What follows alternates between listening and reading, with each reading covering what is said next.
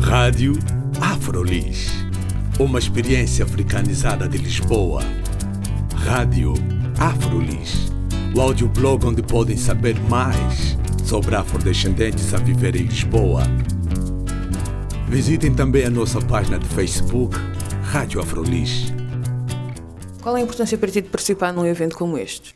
É muito importante, especialmente num país uh, como Portugal, que é, que é o país onde eu nasci.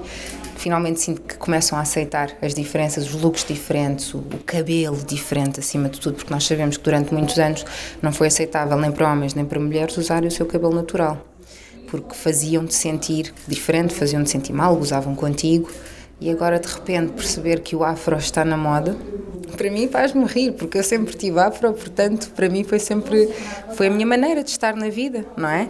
E, e, e, espero que isto seja uma moda que venha para ficar, que não seja só agora uma coisa dois, três anos e de repente já não queremos outra vez porque eu acho, como eu estava a referir, que os ex-colonizadores têm esse problema, ou tiveram durante muitos anos, que é fazerem-te sentir mal por seres diferente.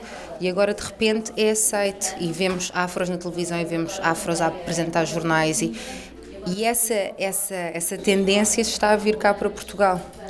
E eu fico feliz quando tenho criancinhas e vejo criancinhas com os seus afros assumidos e as mães dizem que eu tive alguma influência ou que alguém teve alguma influência nessa decisão.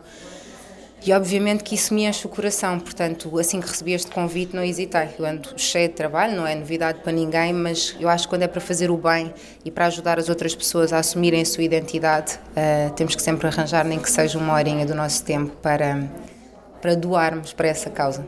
E esta causa acaba também por ser minha, porque o meu pai é africano, a minha mãe é portuguesa, portanto temos aqui um 50-50 interessante, em que eu assumo muito mais o meu lado afro do que o meu lado português, porque é assim que eu me vejo.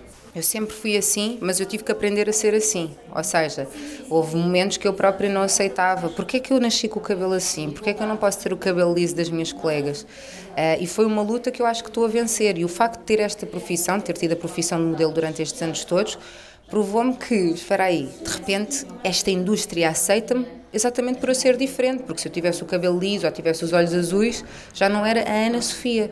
Portanto, não estaria na posição que estou hoje, estaria noutra qualquer. Não estou a dizer que seria melhor ou pior, mas o facto de eu ter nascido assim foi uma mais-valia para mim, que eu só aprendi isso há poucos anos atrás. É engraçado como a nossa busca pela identidade acaba por ser a batalha de uma vida, mas eu sinto que estou a ganhar essa batalha.